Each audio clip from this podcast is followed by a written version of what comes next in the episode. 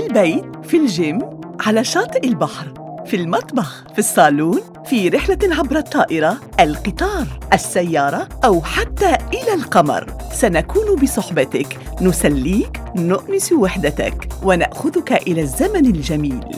خليك معنا على هواك وهوانا.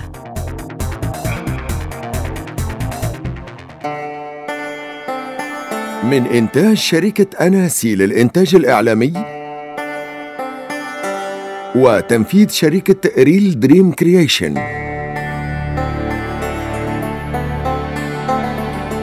سلسلة مروة. مروة. أهلا وسهلا ومرحبا بأجمل وأروع وأوفى مستمعين.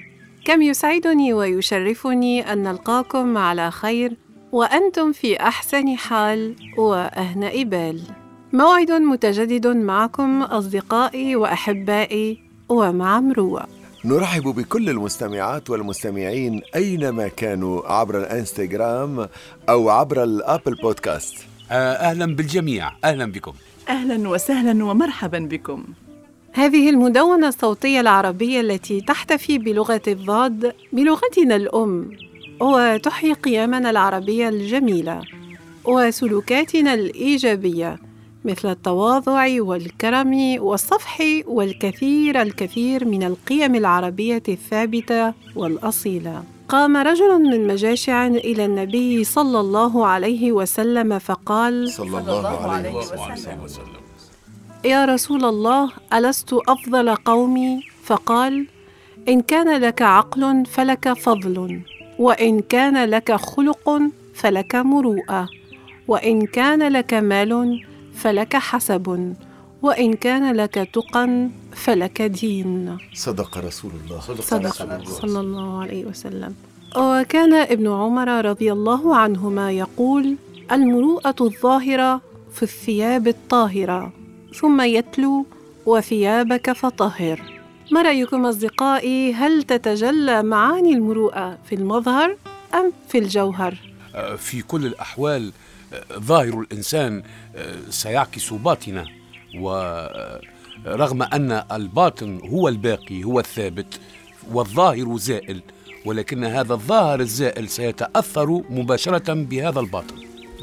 نعم منطقي.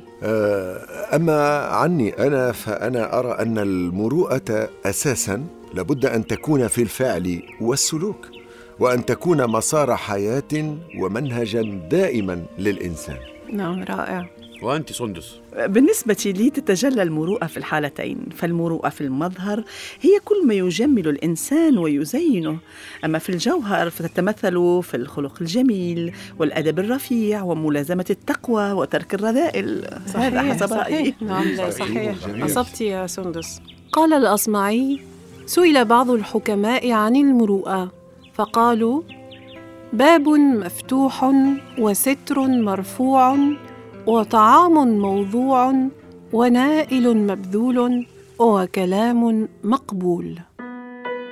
اشتركوا الآن في قناتنا على أبل بودكاست أعزائي المستمعين هذه حلقة جديدة من مروة سعداء أن نلتقي وأمامنا نفس الهدف السامي الذي انطلقنا منه. فمروة كمدونة صوتية على الإنترنت تعتبر مساهمة منا في إثراء الإنتاجات السمعية بمحتوى سمعي عربي والذي أرجو من كل قلبي أن يكون مسليا وممتعا ومفيدا. ومن خلال هذه المدونة الصوتية أيضا نرجو أن نساهم في إحياء قيمنا العربية الأصيلة. خليكم معنا في مروة.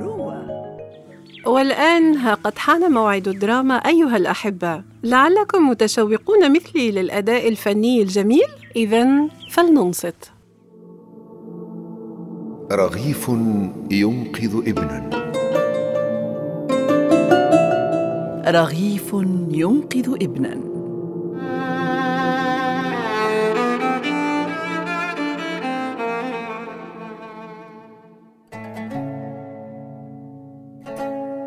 يحكى أنه كان هناك امرأة تصنع الخبز لأسرتها كل يوم وكانت يوميا وتصنع رغيف خبز اضافيا لأي عابر سبيل جائع وتضع الرغيف الإضافي على شرفة نافذة لأي فقير يمر ليأخذه.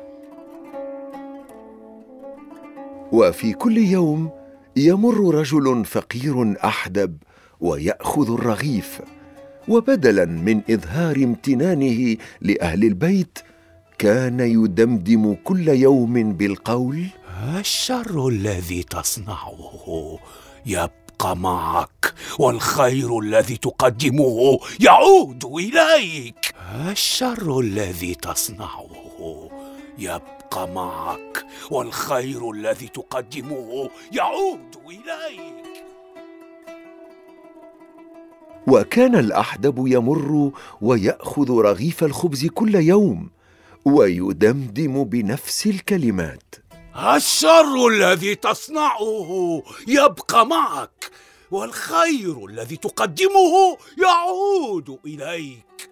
وبدأت المرأة تشعر بالضيق لعدم إظهار الرجل أي مظهر للعرفان بالجميل والمعروف الذي تصنعه معه. وأخذت تحدث نفسها قائلة.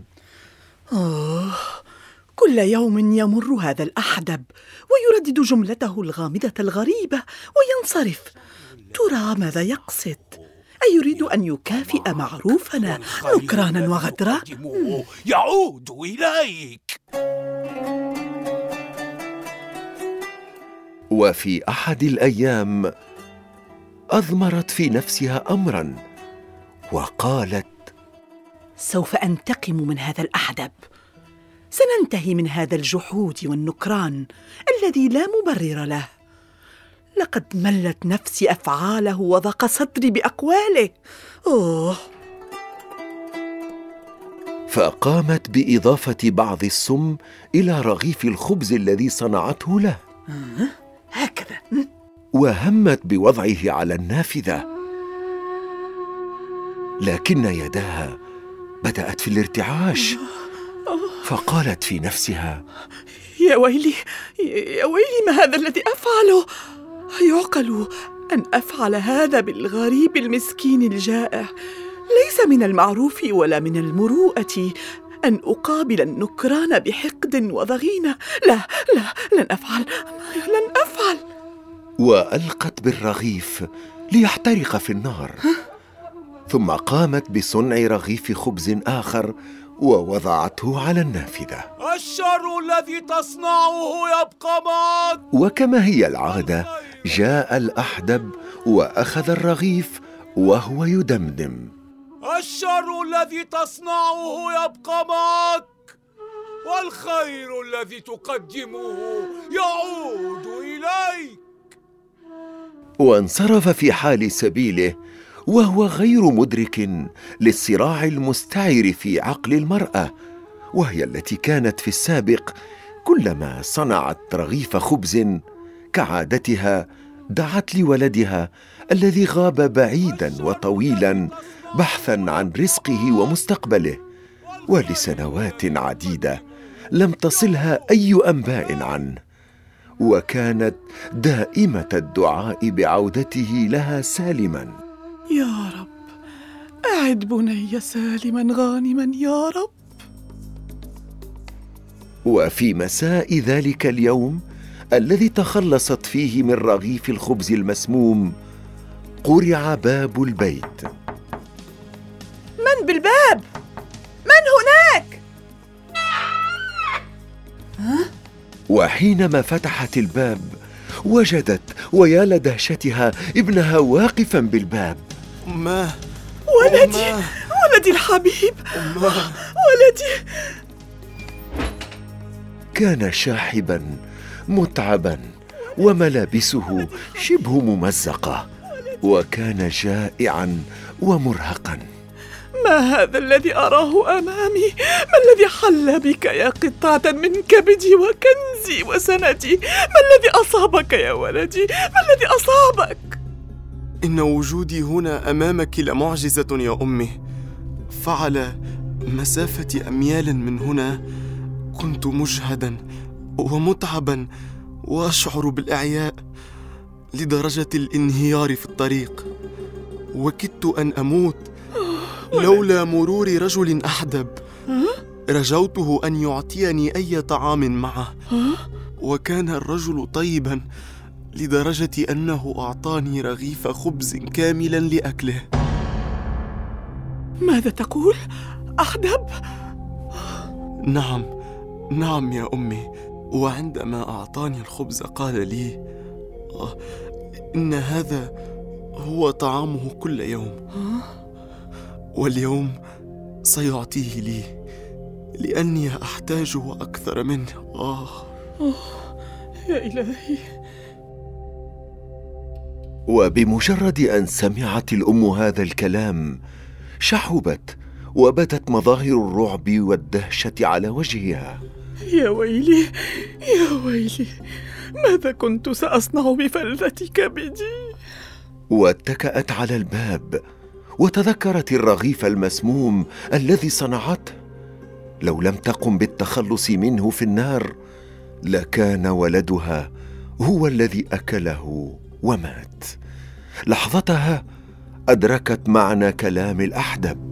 الشر الذي تصنعه يبقى معك والخير الذي تقدمه يعود إليك.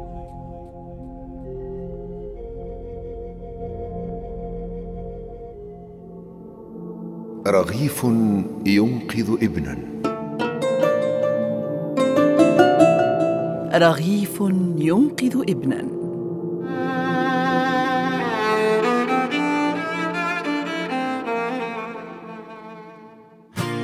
استمعوا لنا الآن عبر ال SoundCloud مواقف درامية مؤثرة بالفعل تدفعنا لفعل الخير وألا نتوقف عن فعله. حتى ولو لم يتم تقديره لأنه في يوم من الأيام وحتى لو لم يكن في هذا العالم ولكنه بالتأكيد في عالم آخر سوف تتم مجازاتك عن أفعالك الجيدة التي قمت بها. تقول الأميرة ديانا أميرة ويلز اصنعوا المعروف دون انتظار مكافأة.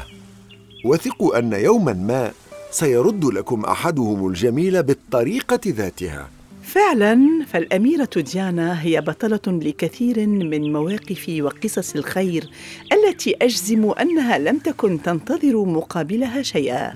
نعم نعم. آه، هناك أشخاص لا يستطيعون تصور أن القيام بعمل ما للآخرين دون مقابل يمكن أن يحصل. لذلك هم يريدون المقابل ومقابلا عاجلا. والحقيقة أنهم لا يعرفون كيف يعمل الكون. كما لا يعرفون أن العمل يقدر قيمته الله ويجزيهم عليه في الدنيا قبل الآخرة نعم, نعم بطرق صحيح. لا يتوقعونها. فينعكس هذا عليهم حبا وقربا من الناس وبركة وتيسيرا للأعمال وسعة في الحال والرزق. نعم هذا صحيح. نعم صحيح. هذا صحيح. بالفعل محمد فمثلما يعود النهر إلى البحر هكذا يعود عطاء الإنسان إليه. واليوم يسعدنا أن نستقبل في استديوهاتنا الأستاذ أحمد التابعي وهو رئيس جمعية المشكات للثقافة والفنون وموسيقي ورئيس فرقة شمس الموسيقية. أهلا ومرحبا بك أستاذة. مرحبا أستاذ مرحبا, مرحبا بك. أستاذ. أهلا بك يا بك. أستاذ مرحبا بك. أهلا ولي الشرف أن أكون بينكم. طبعا كمثقف وموسيقي وفنان للمروءة تعريفات جميلة وألوان جميلة بالنسبة لك. نعم يقال معناها في بعض يعني الأقوال أن أن المروءة هي اسم جامع لسائر الفضائل والمحاسن. نعم. ويقال أيضا أنه ما حمل الرجل حملا أثقل من المروءة. صحيح. فأنا أرى يعني أن المروءة هي معناها جامع الأخلاق من الصعب أن الإنسان يكون عنده الخلق هذايا آه، إن لم يكن له معناها زاد إيماني وزاد معرفي يعني بهذا المجال. وزاد أخلاقي وزاد. أخلاقي نعم. وزاد من الجمال. الذي ينبعث. من الثقافة والفن. نعود إلى الثقافة يعني. نقول ثقافة المروءة أو نعم. ثقافة الفضائل والمحاسن. آه، أستاذ أنا سؤالي كالتالي. يعني المروءة في القول والفكر مهمة جدا. لكن في اعتقادي المروءة في الفعل تبقى الأثر الأكبر في الثقافة. ما رأيكم أنتم في هذه المسألة تحديدا؟ نعم لكل عمل خلفية ثقافية هذا أكيد. وكذلك آه، هذه الخلفية تنبعث وتنبثق من إيمان راسخ في الداخل منبعه تربية وما حصل في نفس الإنسان. فبالتالي لكل عمل خلفية ثقافية كذلك وراء كل عمل دراسة ووراء كل دراسة فكرة ووراء كل فكرة الاقتناع بتلك الفكرة. ونحن نعلم أن الثقافة هي سلاح رهيب. نستطيع أن نقول أن عن طريق الثقافة نغير أفكار الناس والثقافة لها آليات.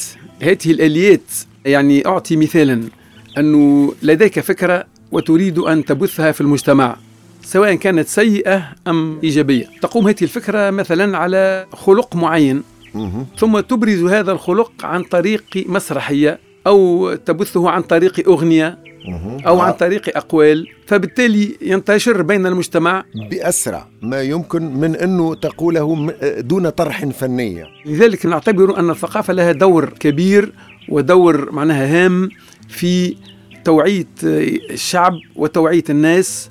وأخذ بتلك الأفكار وإقناعهم بالفكرة. نحن أيضا أستاذ تصديقا لهذا الكلام حتى أيضا في طرحنا لسلسلة مروة نعم. نحن نطرح مجموعة من المبادئ والمثل والأخلاقيات لكن بشكل درامي مثلا صحيح. بعد الحوار والنقاش صحيح. نطرح الموضوع نعم. بشكل درامي وهذه الطريقة تكون أنفذ عند المتلقي بشكل جميل جدا لأنه يتأثر مع تأثر الشخصيات التي تلعب صحيح. داخل هذه التمثيلية مثلا. أه بالضبط. كذلك حتى بالنسبة للمنجزين لهذا العمل يستطيعون أن يكونوا من المنشدين.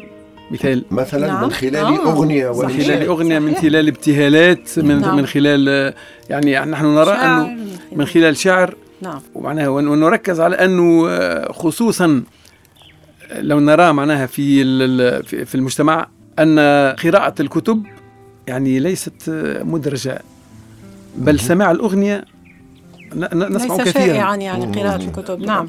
اذا فالأغنية تستمع وراء الأغنية وراء الأغنية. الفيلم وراء الفيلم وراء الفيلم المسرحية كذلك. صحيح. لذلك معناها الاستهلاك الثقافي. الاستهلاك الثقافي نعم. هذا يؤثر كثيرا في النفس البشرية ونستطيع بهذا النوع من الثقافة أن نغير حياة الناس ونغير ما نريد تغييره في هذا المجتمع. بعض المواضيع أستاذ التي طرحتموها من خلال هذه الأغاني.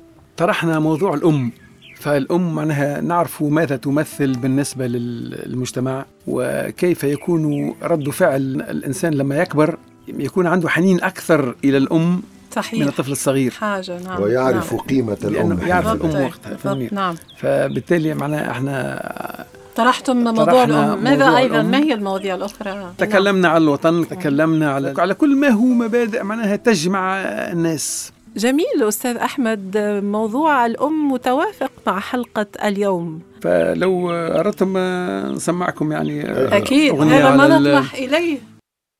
أماه جئت على كبري أجدد مطلب الصغر.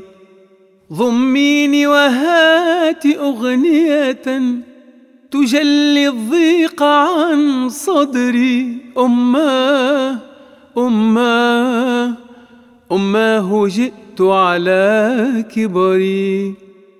أغنية كنت أسمعها وراء آلة النسج فأنطلق بها أعدو كما الغزال في المرج. أماه أماه أماه جئت على كبري. أماه جئت على كبري. أجدد مطلب الصغار ضميني وهات أغنية تجلي الضيق عن صدري. أماه أماه أماه جئت على كبري. شكرا لك أستاذ أحمد. بالفعل لقاء جميل معك. تحية لكل فريق العمل. لأنور. شكرا شكرا. وسندس. شكرا جزيلا. ومحمد. شكرا أنا سعيد بملاقاتكم. والشاب الرائع الوسيم نادر. شكرا لكم جميعا على هذه الفرصة الرائعة. والمصورون كافة والمسؤولون على الموقع وأيضا تحية للمصمم المبدع محمد ربيع ومصممة غلاف مروة وسام شاهين. ولا تنسوا أعزائنا مشاركتنا قصص مروة قصص إحسان ونبل وخير صادفتموها في حياتكم. حتى نستفيد ونقرأها على مسامع مستمعينا. تواصلوا معنا عبر موقعنا الإلكتروني وعلى صفحة الإنستغرام الخاصة بمروة وبريدنا الإلكتروني. نلقاكم على المروءة والسلام يا أهل مروة. إلى اللقاء أيها الأحبة. إلى اللقاء. إلى اللقاء. إلى اللقاء. من إنتاج شركة أناسي للإنتاج الإعلامي وتنفيذ شركة ريل دريم كرييشن.